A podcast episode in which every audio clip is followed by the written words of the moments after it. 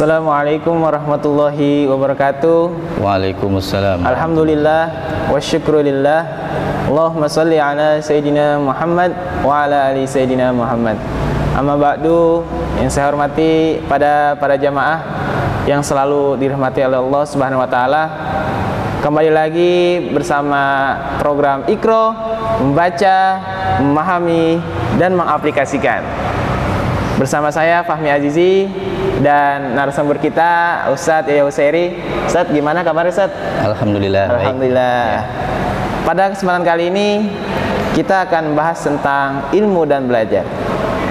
Jadi Ustadz nih, Rasulullah itu pernah bersabda, "Talabul ilmi faridatun ala kulli muslim." Menuntut ilmu adalah kewajiban bagi seluruh kaum muslim. Nah, dari situ Ustadz eh, ada nggak keutamaan orang yang berilmu Ustadz? Mohon penjelasannya. Baiklah, bismillahirrahmanirrahim. Assalamualaikum warahmatullahi wabarakatuh. Waalaikumsalam. Innal hamdalillah wassalatu wassalamu ala Rasulillah Muhammad ibni Abdillah la haula wala quwata illa billah. Amma ba'd. Qala ta'ala fi kitabihil karim A'udzu billahi minasyaitonir rajim. Bismillahirrahmanirrahim. Rabbi syrah li sadri wa yassir amri wahlul 'uqdatam min lisani yafqahu qawli. Shadaqallahul azim. Para pemirsa kaum muslimin yang dirahmati Allah Subhanahu wa taala dan Bung Fahmi yang saya hormati terkait tentang keutamaan atau fadilah orang yang berilmu itu banyak sekali telah dijelaskan di dalam Al-Qur'an maupun di dalam hadis-hadis Nabi sallallahu alaihi wasallam. Di antaranya ayat Al-Qur'an yang menjelaskan tentang keutamaan orang yang berilmu adalah di dalam surah Al-Mujadilah ayat yang ke-11 Allah Subhanahu wa taala berfirman A'udzu billahi minasyaitonir rajim Yarfa'illahu alladhina amanu minkum walladzina utul ilma darajat Allah akan mengangkat derajat orang-orang yang beriman di antara kalian dan orang-orang yang memiliki ilmu pengetahuan beberapa derajat. Ayat ini menunjukkan bahwa Allah menempatkan orang-orang yang berilmu memiliki derajat yang cukup tinggi. Allah menempatkan orang-orang yang berilmu berada di dalam derajat yang tidak dimiliki orang-orang yang tidak berilmu. Dan ini adalah penghargaan Allah Subhanahu wa taala terkait tentang orang yang berilmu. Kalau Allah sudah memberikan sebuah derajat yang tinggi, penghormatan yang luar biasa kepada orang-orang yang berilmu, apakah kita sebagai hambanya tidak menghormati orang-orang yang berilmu? Tentu kita wajib menghormati orang-orang yang berilmu. Kemudian di dalam hadis juga banyak menjelaskan tentang keutamaan orang yang berilmu di antaranya adalah Rasulullah Shallallahu alaihi wasallam dalam sebuah hadisnya Bismillahirrahmanirrahim Naumul alim afdalu min ibadatil jahil Tidurnya orang alim itu lebih baik, lebih utama daripada ibadahnya orang jahil. Siapa orang alim yang di sini? Orang alim yang dimaksud di sini adalah orang alim yang mengamalkan ilmunya. Dan orang yang jahil di sini adalah ya ibadah orang yang jahil di sini adalah orang yang tidak mengetahui, orang yang tidak berilmu. Sehingga tidurnya saja bagi orang alim itu lebih baik daripada ibadahnya orang jahil. Karena orang yang jahil itu beribadah tanpa dilandasi dengan ilmu. Ada satu hadis lagi Rasulullah juga menyatakan terkait tentang hal ini. Man akrama aliman faqad akramani. Barang siapa yang memuliakan orang yang berilmu maka kata Rasul orang tersebut berarti memuliakan diriku. Waman akramani faqad akramallah barang siapa yang memuliakanku maka berarti dia telah memuliakan Allah Subhanahu wa taala. Fa fama'wahu al-jannah.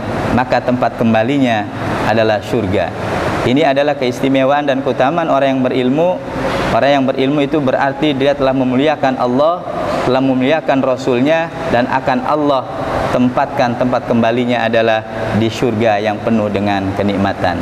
Itu Bung Fahmi di antaranya. Berarti uh, keutamaannya ada Ustaz ya? Ya, yang banyak sekali. Tadi, apa namanya? Saya simpulkan aja. Uh, angkat akan diangkatnya derajatnya oleh Allah. Iya. Yang kedua juga akan dimuliakan oleh Allah dan ditempatkan di surganya. Iya. Dan yang terakhir uh, tidurnya orang alim itu lebih baik ibadahnya dengan orang jahil atau yeah. bodoh. Nah, dari situ set uh, uh, kenapa sih uh, setiap manusia itu harus memiliki ilmu kan? Bukankah manusia itu sudah ditakdirkan untuk apa dah mendapatkan kepintaran dari Allah gitu? Bagaimana saat penjelasannya? Iya. Baiklah. Setiap manusia sudah diberikan potensi oleh Allah Subhanahu wa taala. Dan tentunya bagaimana kita memperoleh ilmu pengetahuan terkait dengan potensi yang kita miliki. Yang pertama adalah bahwa untuk memperoleh ilmu tidak lain dan tidak bukan caranya adalah ya dengan belajar. Tanpa belajar tidak akan kita mendapatkan ilmu. Siapa pun dia, baik dia orang kaya, orang miskin, ataupun punya status sosial yang terendah sekalipun bahkan orang yang memiliki punya status yang tinggi sekalipun tanpa belajar dia tidak akan memperoleh ilmu pengetahuan. Kemudian jika muncul pertanyaan sudahkah manusia itu ditakdirkan oleh Allah memiliki kepintaran iya setiap manusia dianugerahi oleh Allah Subhanahu wa taala berupa akal pikiran di mana akal pikiran ini adalah anugerah yang Allah berikan hanya kepada manusia dan tidak diberikan kepada makhluk yang lainnya. Maka dengan akal pikiran itulah manusia mampu mengembangkan potensinya untuk menjadi orang-orang yang berilmu. Kita perhatikan hadis Rasulullah Shallallahu Alaihi Wasallam yang sudah tidak asing lagi kita dengar. Bismillahirrahmanirrahim. Kullu mauludin yuladu alal fitrah. Fa abawahu yuhawwidanihi au yunasiranihi au yumajjisanihi. Setiap yang dilahirkan itu kata Rasul berada di dalam keadaan fitrah suci. Maka kedua orang tuanya lah yang menjadikan anak itu apakah menjadi Yahudi menjadi Nasrani ataupun menjadi Majusi Fitrah ini bisa dimaknai adalah potensi yang dimiliki oleh setiap manusia. Potensi yang ada itu bukan hanya ratusan, ribuan dan bahkan miliaran. Begitu banyak potensi yang dimiliki oleh sesuatu yang dilahirkan oleh setiap yang dilahirkan itu adalah merupakan anugerah dari Allah Subhanahu wa taala. Tetapi potensi yang dimiliki yang sudah dianugerahi oleh Allah Subhanahu wa taala jika tidak dikembangkan jika tidak dipupuk dengan baik jika tidak diarahkan dengan baik maka potensi itu tidak akan berkembang sebagaimana mestinya. Oleh karena itu Rasulullah di dalam hadisnya itu orang tuanya lah yang menyebabkan nanti anak itu kelak menjadi Yahudi, Nasrani atau Majusi artinya ikhtiar manusia untuk mendidik seorang anak ikhtiar manusia untuk memberikan pelajaran kepada seorang anak adalah suatu hal yang pasti dan harus dilakukan oleh orang tua agar anak ini tumbuh kembang sesuai dengan potensi yang dimiliki yang merupakan anugerah dari Allah Subhanahu wa taala.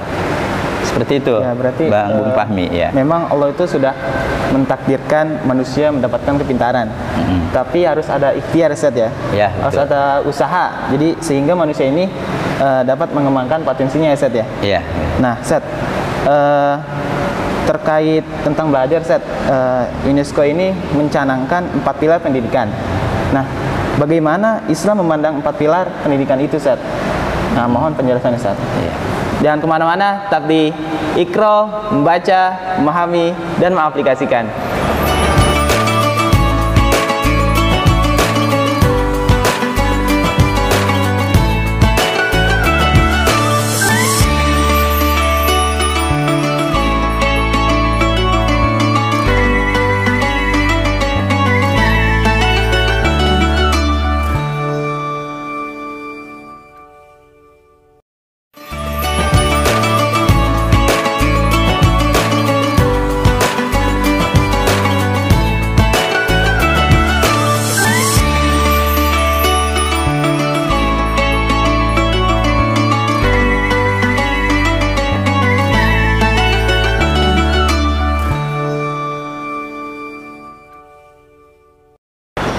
Alhamdulillah hujan telah turun di Masjid Al Mulisin.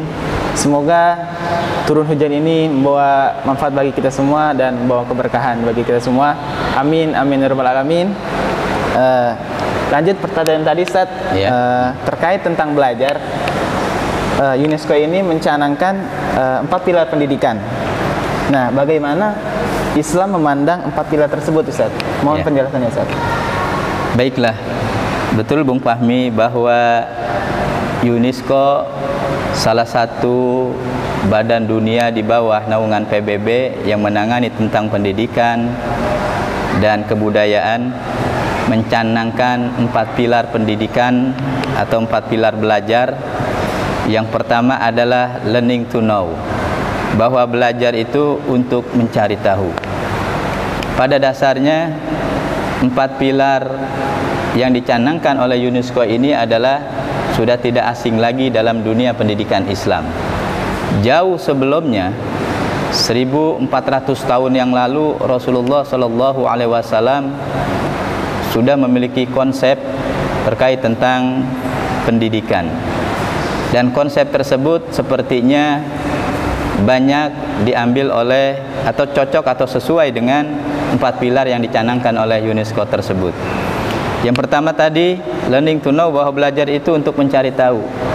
Rasulullah Shallallahu Alaihi Wasallam di dalam sabdanya ya, yang diriwayatkan oleh Ibnu Majah dari Anas bin Malik dari Anas bin Malik beliau bersabda tolabul ilmi faridatun ala kulli muslimin bahwa menuntut ilmu itu adalah kewajiban bagi setiap muslim jadi begitu pentingnya belajar untuk dapat mengetahui sesuatu maka hukumnya sampai diwajibkan oleh Rasulullah sallallahu alaihi wasallam. Baik muslim laki-laki maupun muslim perempuan mereka semua punya kewajiban untuk menuntut ilmu. Dan bahkan di dalam hadis yang lain Rasul juga menyatakan utlubul ilma minal mahdi ilal lahdi.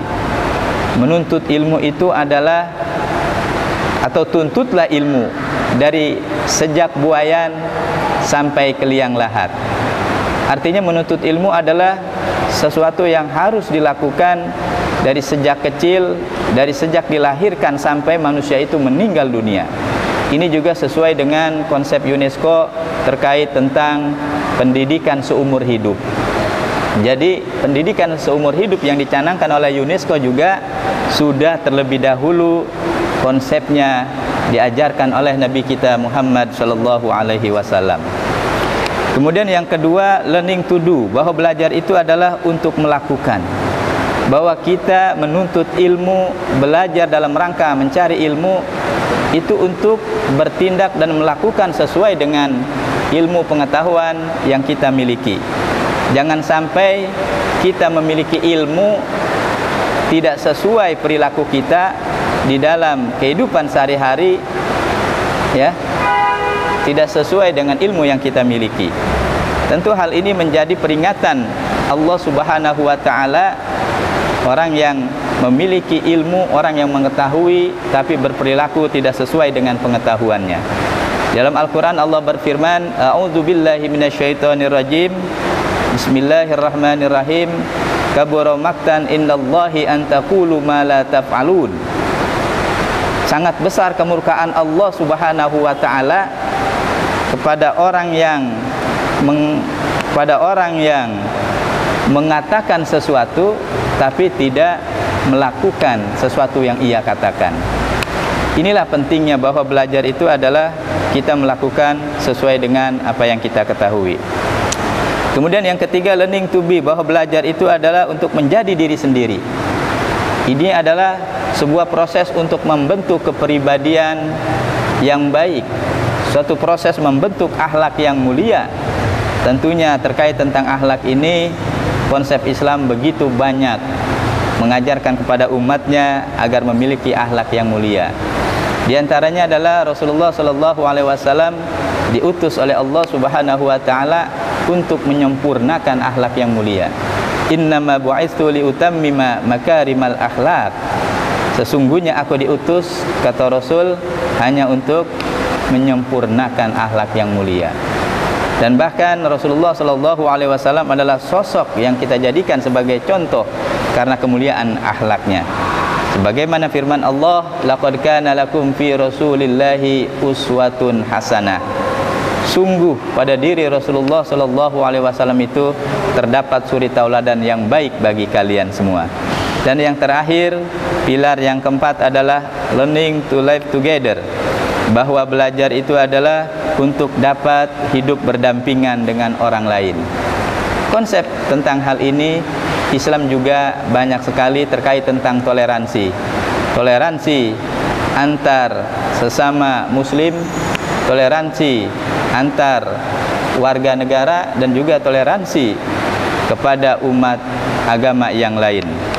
Di dalam firman-Nya Allah Subhanahu wa taala menjelaskan begitu gamblangnya dan begitu jelasnya.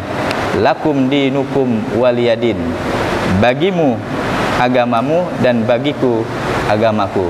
Artinya kita perbedaan agama, perbedaan suku, perbedaan ras, warna kulit, adat dan lain-lain sebagainya tidak menghalangi kita untuk hidup selalu berdampingan dan hidup bersama penuh dengan kedamaian. Islam adalah agama yang damai. Islam adalah agama yang toleransi terhadap perbedaan di antara manusia. Demikian Bung Fahmi terkait ya. tentang empat pilar tersebut. Ya berarti sebelum UNESCO ini Islam sudah lebih dulu ya Seth ya? Iya jelas. Hmm. Hmm, lebih dulu kan. Nah Seth ada nggak sih Seth uh, sosok uh, sosok atau tokoh yang menjadi inspirasi kita di dalam dunia pendidikan? Nah, jangan dulu, jangan dijawab dulu Seth. Oh iya. Jangan ke mana-mana tetap di Ikro, baca, memahami dan mengaplikasikan.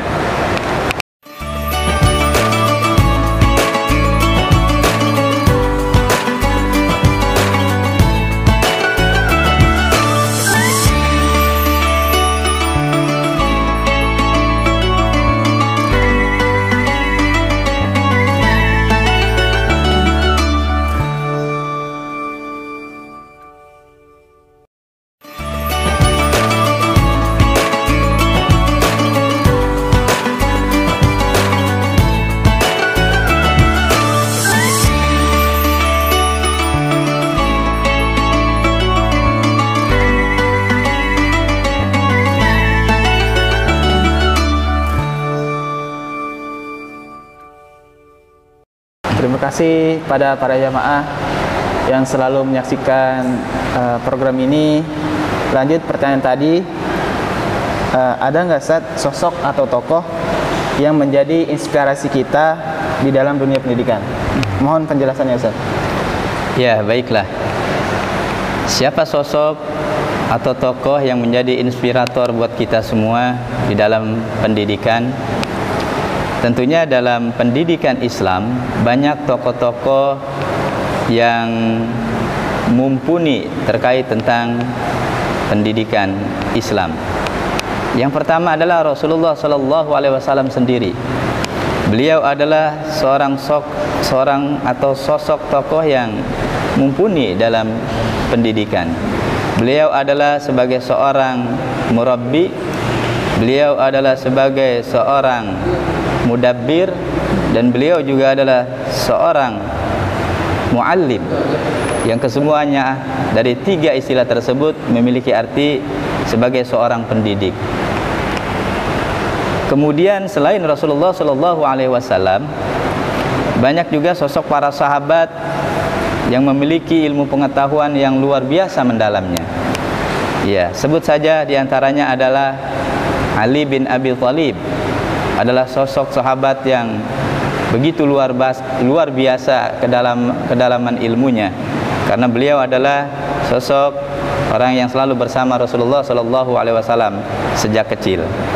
Kemudian juga ada sahabat yang lain yang bernama Ibnu Mas'ud. Kemudian Ibnu Abbas dan sahabat-sahabat yang lainnya yang konsen tentang pendidikan dan pengajaran yang kesemua sahabat-sahabat tersebut adalah orang-orang yang mulia, orang-orang yang memiliki akhlak eh, seperti yang dicontohkan oleh Rasulullah sallallahu alaihi wasallam. Kemudian dalam konteks Indonesia kita punya sosok yang mumpuni ya seorang tokoh pendidikan yang sudah tidak asing lagi bagi kita yaitu Ki Hajar Dewantara beliau adalah Menteri Pendidikan Republik Indonesia yang pertama beliau begitu konsen ya tentang pendidikan yang ada di Indonesia saat itu dan beliau sebagai seorang tokoh pencetus pendidikan yang ada di Indonesia.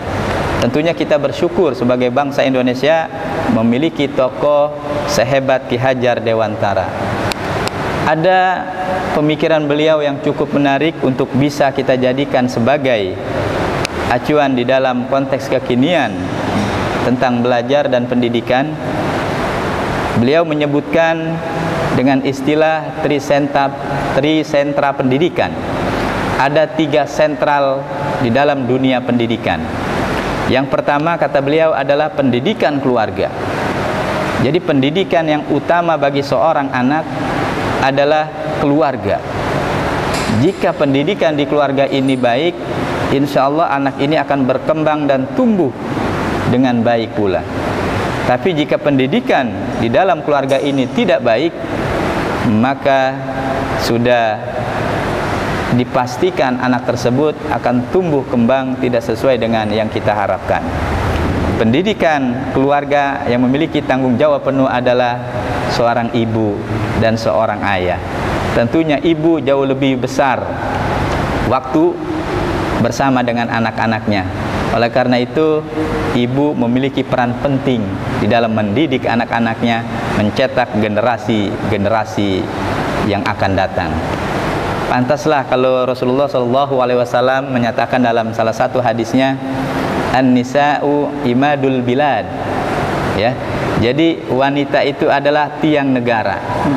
Jika wanitanya rusak, maka rusaklah negara. Jika wanitanya baik, maka baiklah suatu negara. Ya demikian, tidak berlebihan barangkali. Sebab kalau wanitanya baik, maka dia akan mencetak generasi-generasi yang baik. Sebaliknya jika wanita itu atau seorang ibu itu tidak baik, maka dia akan memunculkan generasi-generasi yang tidak baik pula.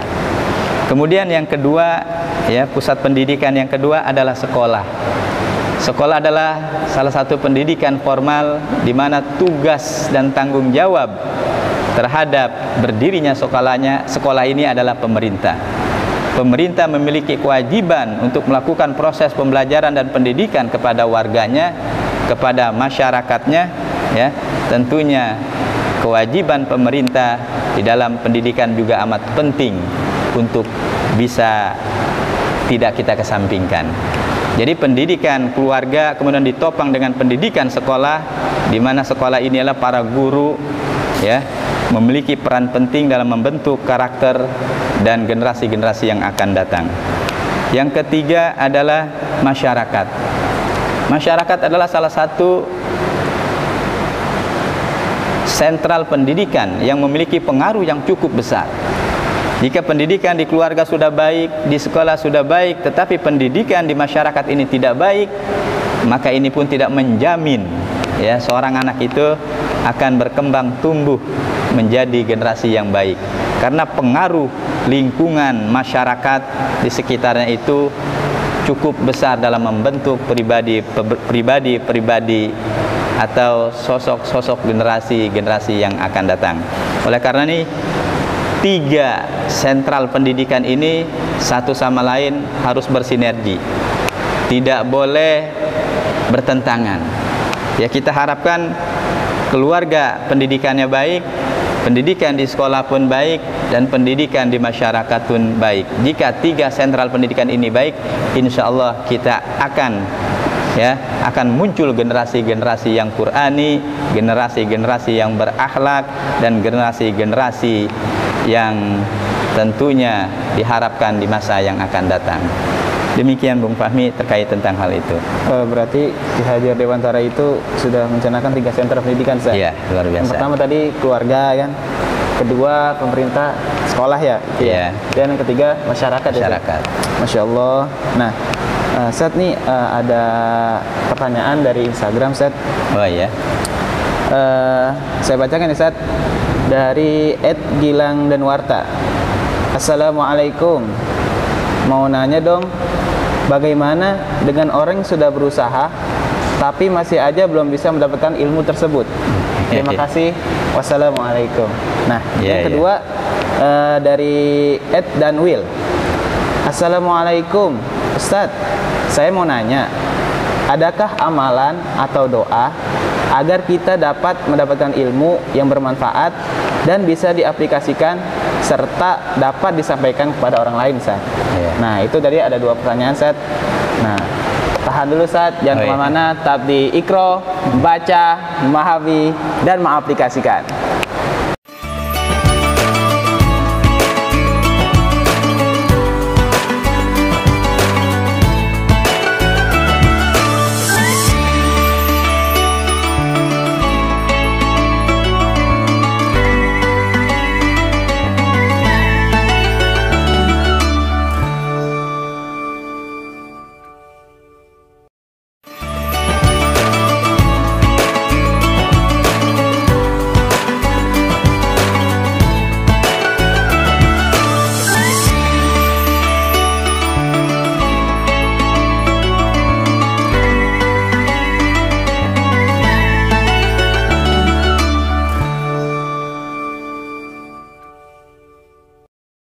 Masih bersama saya dalam program Ikro, Baca, Memahami, dan Mengaplikasikan.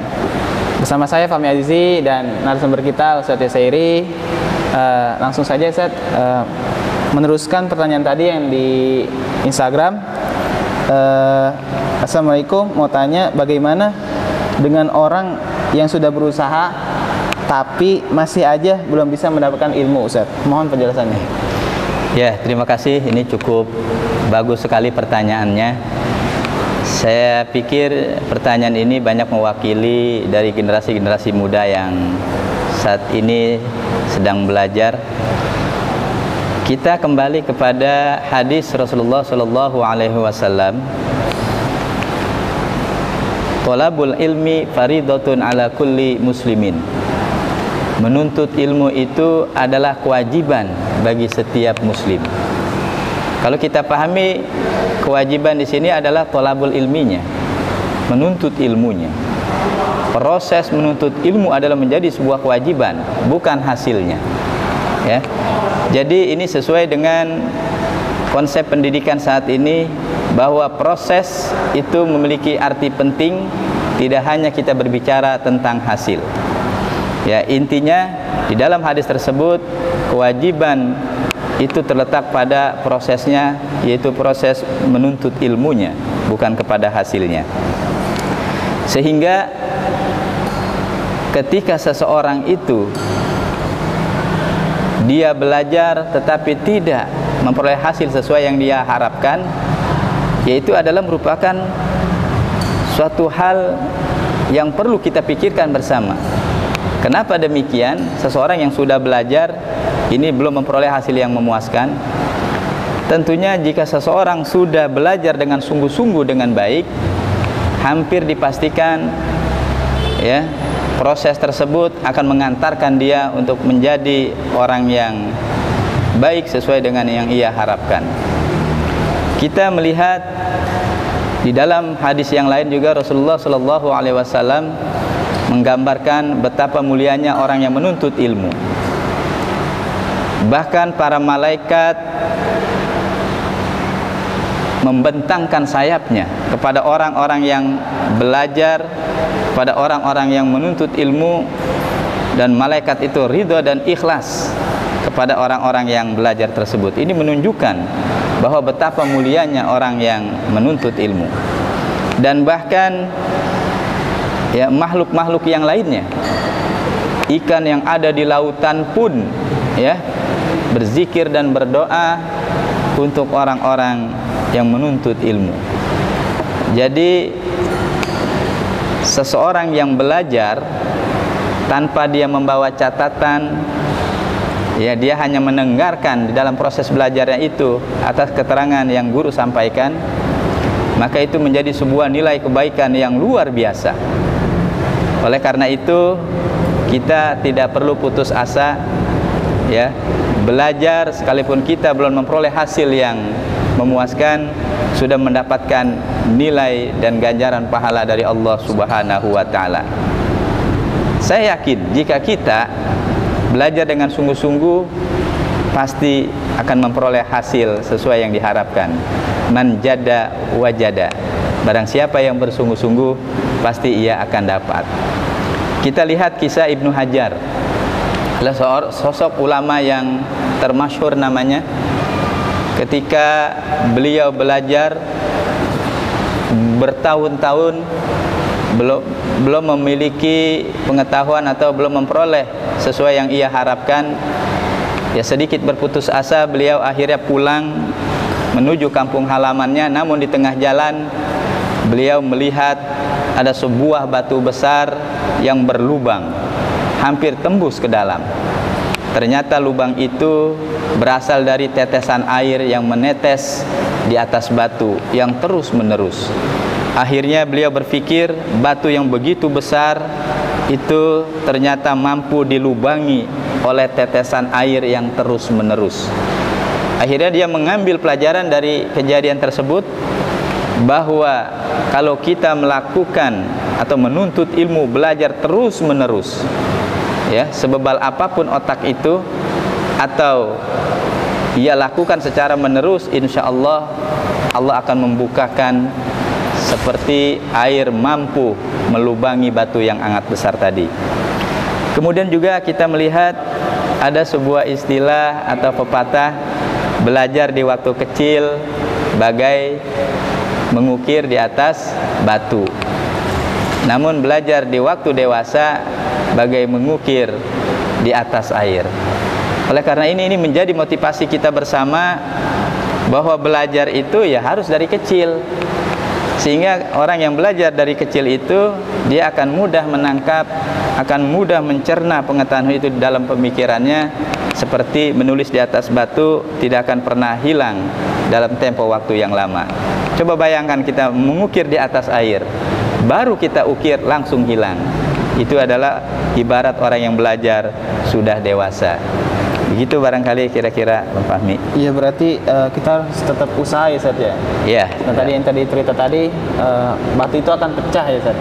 Walaupun setetes air itu Seth. Hmm. Nah langsung aja pertanyaan kedua Seth. Uh, adakah amalan atau doa agar kita dapat mendapatkan ilmu yang bermanfaat dan bisa diaplikasikan serta dapat disampaikan ke orang lain. Ya. Mohon penjelasannya Ustaz. Ya, terima kasih. Ini juga sangat menarik sekali jangan lupa artinya ya, mengingatkan kita semua bahwa kita sehebat apa pun kepintaran kita, sehebat apa pun pengetahuan kita terhadap ilmu yang kita miliki, jangan pernah lupa kita berdoa kepada Allah Subhanahu wa taala. Artinya aspek ikhtiar kita menuntut ilmu itu adalah kewajiban. Tapi jangan lupa ada ikhtiar lain. Kita juga mohon dan berdoa kepada Allah Subhanahu wa taala agar diberikan kemudahan di dalam menuntut ilmu dan supaya ilmu yang kita miliki itu bernilai dan bermanfaat buat diri kita, masyarakat kita baik di dunia maupun di akhirat. Oleh karena itu terkait tentang doa untuk menuntut ilmu pada dasarnya banyak sekali Rasulullah Shallallahu Alaihi Wasallam mengajarkan kepada kita. Di antaranya doa yang sering kita kita hafal barangkali ya. Di waktu SD atau MI kita juga sering diajarkan oleh guru-guru kita. Seperti misalnya raditu billahi robba wabil islami dina wabi muhammadin nabiyya wa rasula. Rabbi zidni ilma warzuqni fahma. Ya ada kata rabbi zidni ilma. Ya Allah tambahkanlah ilmu pengetahuan kepadaku. Warzuqni fahma.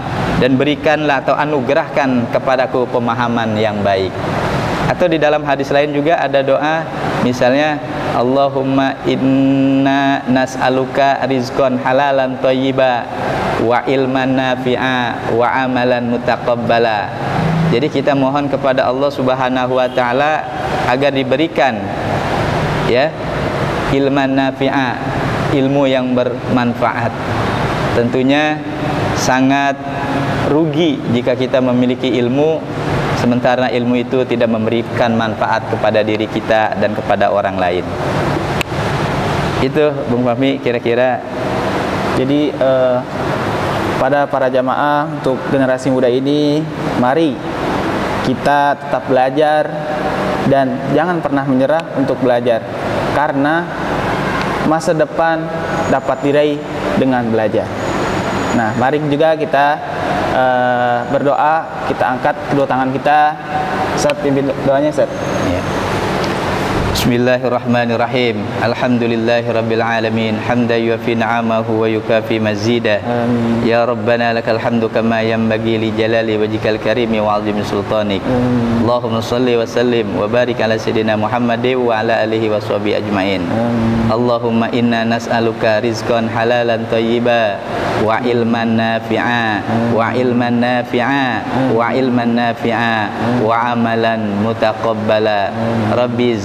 ilma warzuqna fahma birahmatika ya arhamar rahimin. Rabbana atina fid dunya hasanah wa fil akhirati hasanah wa qina adzabannar. Walhamdulillahi rabbil alamin. Alhamdulillah.